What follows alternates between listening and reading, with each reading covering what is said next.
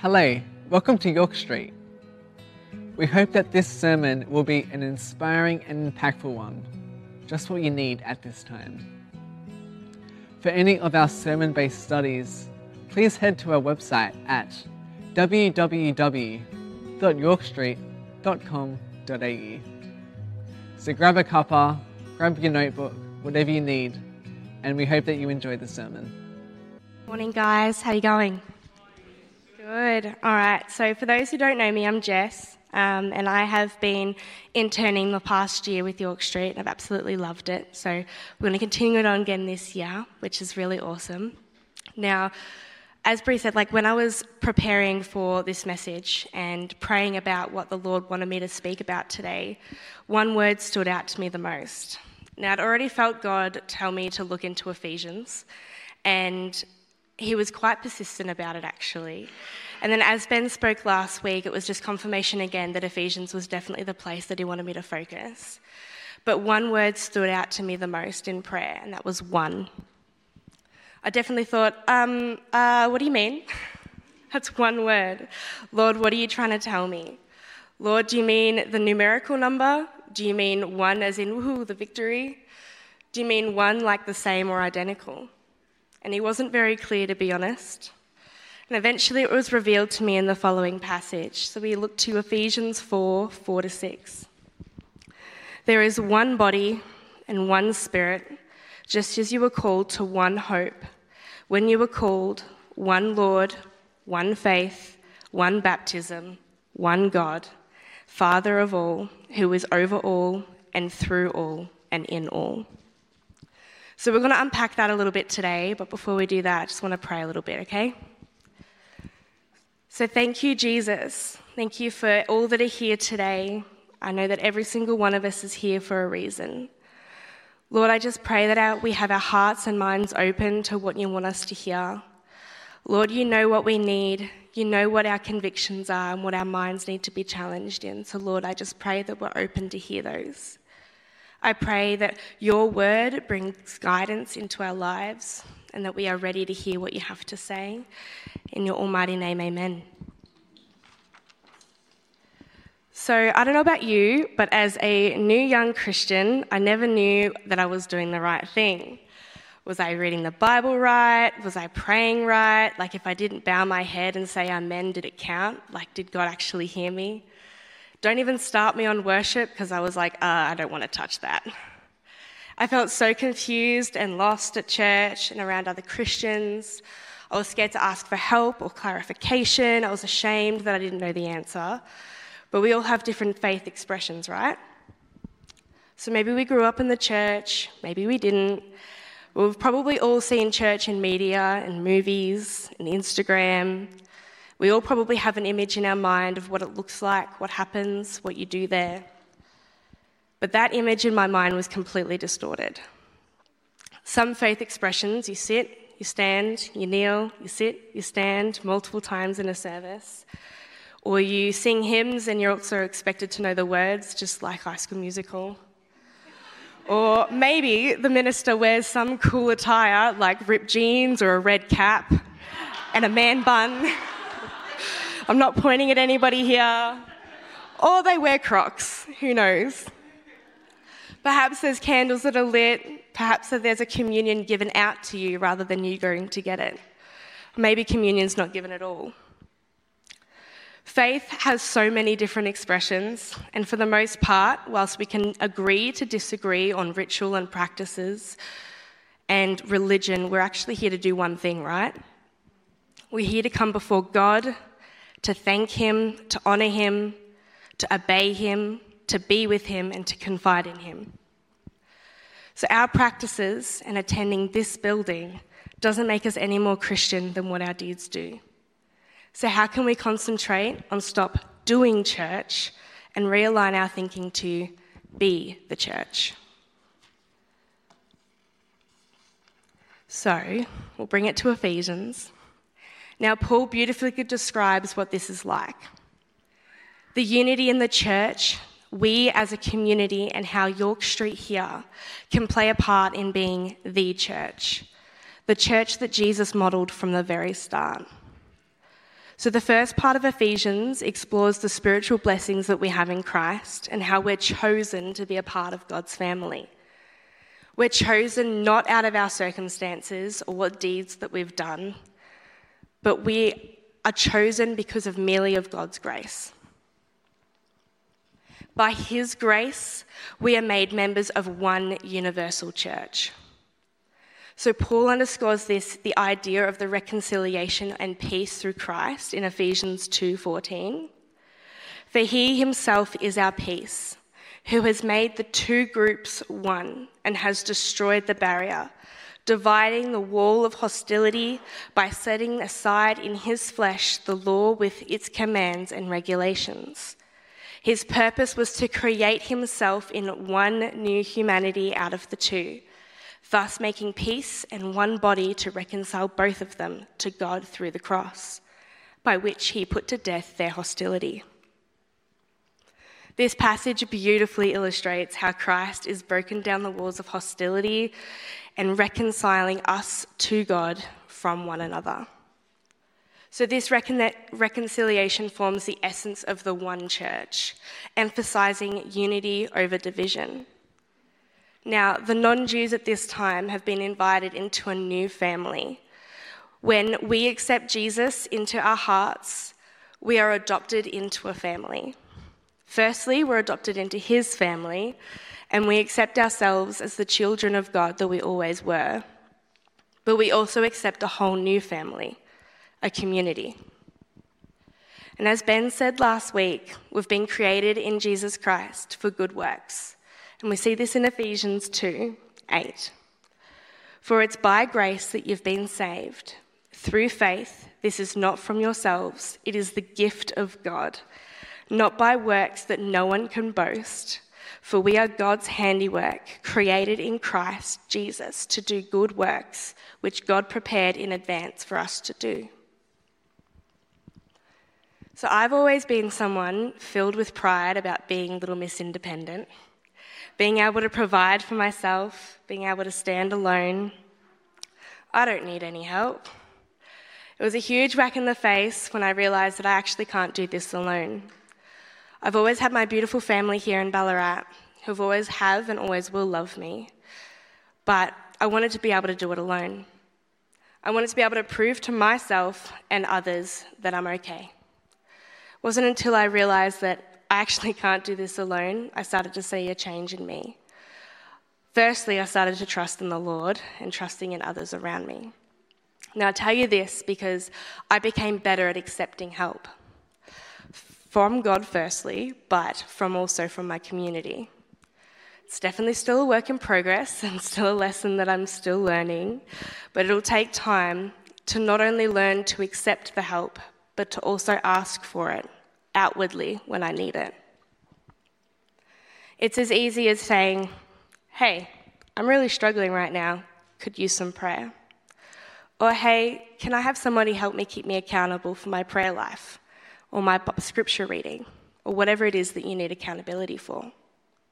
There are people around you who love you and care for you, and it's one of the reasons why we actually have a family like this. We can support each other and build each other up, just as what Christ would do.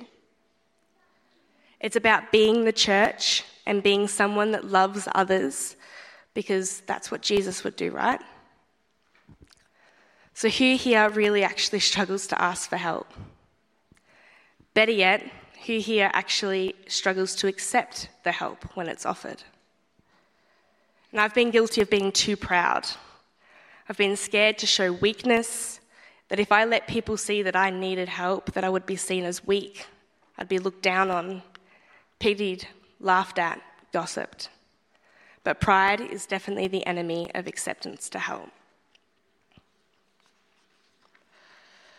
So I went through a period over the last 18 months where I needed my family and community the, more than I ever thought I would. I had to accept that I was not okay. Yes, please, I'd really like to come for dinner. Yes, thank you for sharing your home with me. Yes, Jesus, help me. Pride won't win. Now, family can be chosen, and this family, God's family, was chosen. We've all been gifted with the most beautiful gift God's grace and love. He's gifted us with a community, a church, people who are here earthside who can help you. People say to me all the time, Jess, you church people are so nice. And I'm like, what do you mean? And they say, well, you're always so kind and genuine and actually want to help people. And every time they say that, I think I'm so thankful that I'm someone who gets to be associated with the church people because I get to be associated with nice and caring and kind to everybody. It's just an example of how we can example Christ like behavior to those around us. We then get to start a conversation with them about Christ, about the church. And how cool is that? That we actually get to spread the word of God just from being nice. Because Jesus, people see us and see, see Christ in us, and that's how they see Christ. So, do you want to be someone that just knows Jesus? Or do you want to be someone where someone can say, I see Jesus in you? So, we are one. We are the church, each and every one of us. We represent Jesus. We represent what he wanted for us. We support, help one another. We're all different and we all come from different walks of life. We all came from different families, but believe it or not, we're actually a part of one family the family of Jesus Christ. So, whether or not that you belong to this physical place at York Street, or from another church in Ballarat or Melbourne, or you're just visiting for the day, you're a part of one body. So I saw Christ through the actions of others. I saw what it was like to live a life full of love, laughter, joy in chaos, peace in my darkest times. And we can do that for others as well. So, have you ever felt like you've needed more support and you didn't know where to go? Or have you ever been too caught up in your own pride to actually and stubbornness to actually ask for help? So ask yourself, how can I reflect Christ? How can I, as an individual, example Christ like behavior to help others see God? But better yet, how can we as a community reflect Christ? How can we be the church? Now, unity doesn't mean uniformity. What does that mean, Jess? You ask. But by uniformity, by definition, means remaining the same in all cases and at all times, unchanging in form or character. Whereas unity means, by definition, means a state of being united or joined as a whole. So when I say unity doesn't mean uniformity, I mean that being one and together doesn't mean we have to be all the same. We don't have to do the same things like express our worship in the same way, or we don't have to serve the same way in the church. We don't have to tithe the same amount. Being a community doesn't mean that we have to be a uniform. It doesn't mean that it does mean though that we're standing and believing in the one thing. We are one body with one faith who believes in one God and that's what unifies us. So we can easily do that. We can be praying for each other, we can be giving someone a hand moving, cooking meals for each other. And together as York Street Church, we are equipped with the best armour and defence force. We have the power of one body. We've seen so many challenges over the last year, but this year we need to be together and we need to be united. So let's be the community. Let's be the church at York Street. Now, Jesus gave us a way to be equipped for ministry, believe it or not. So in Ephesians 4:12 it reads, "To equip his people for the works of service so that the body of Christ may be built up." Now, this doesn't necessarily mean being serving in the church ministry directly.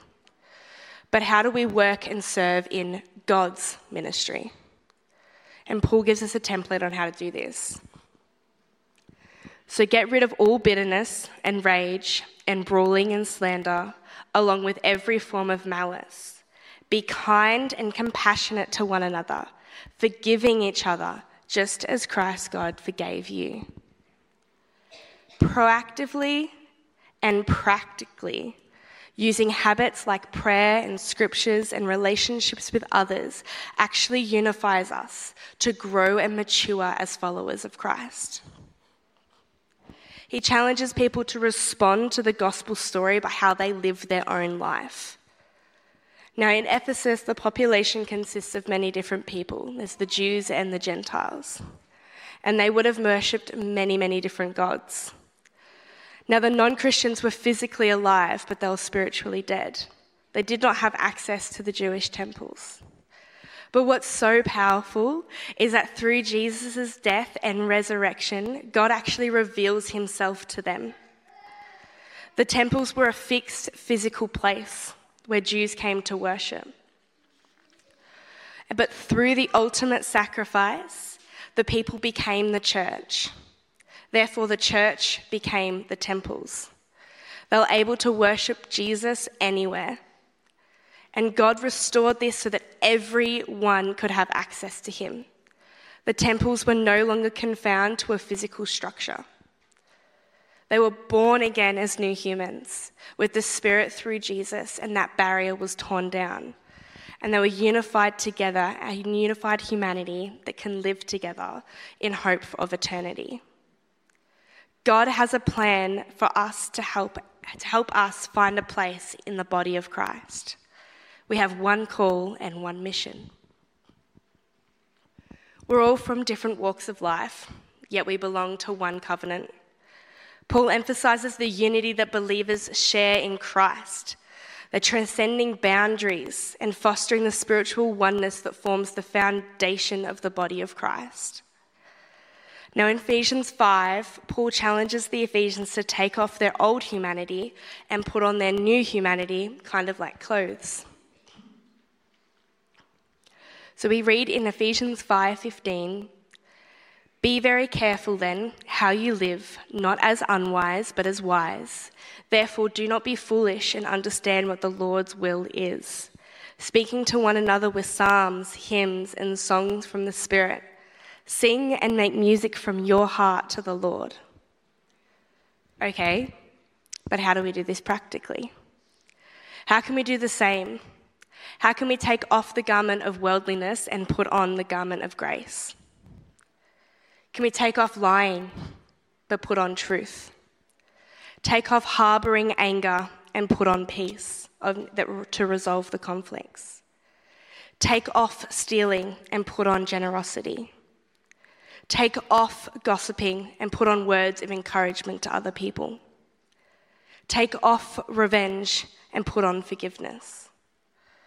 Take off impulse indulging and put on self control practices. Take off getting drunk and put on influencing behaviors that glorifies the Lord. Paul delves into the diversity of the spiritual gifts within the body of Christ. Each member with unique gifts contributes to the foundation of the church. He urges us to maintain the unity of the Spirit, reminding us that despite our differences, we are one body with one Christ and one hope.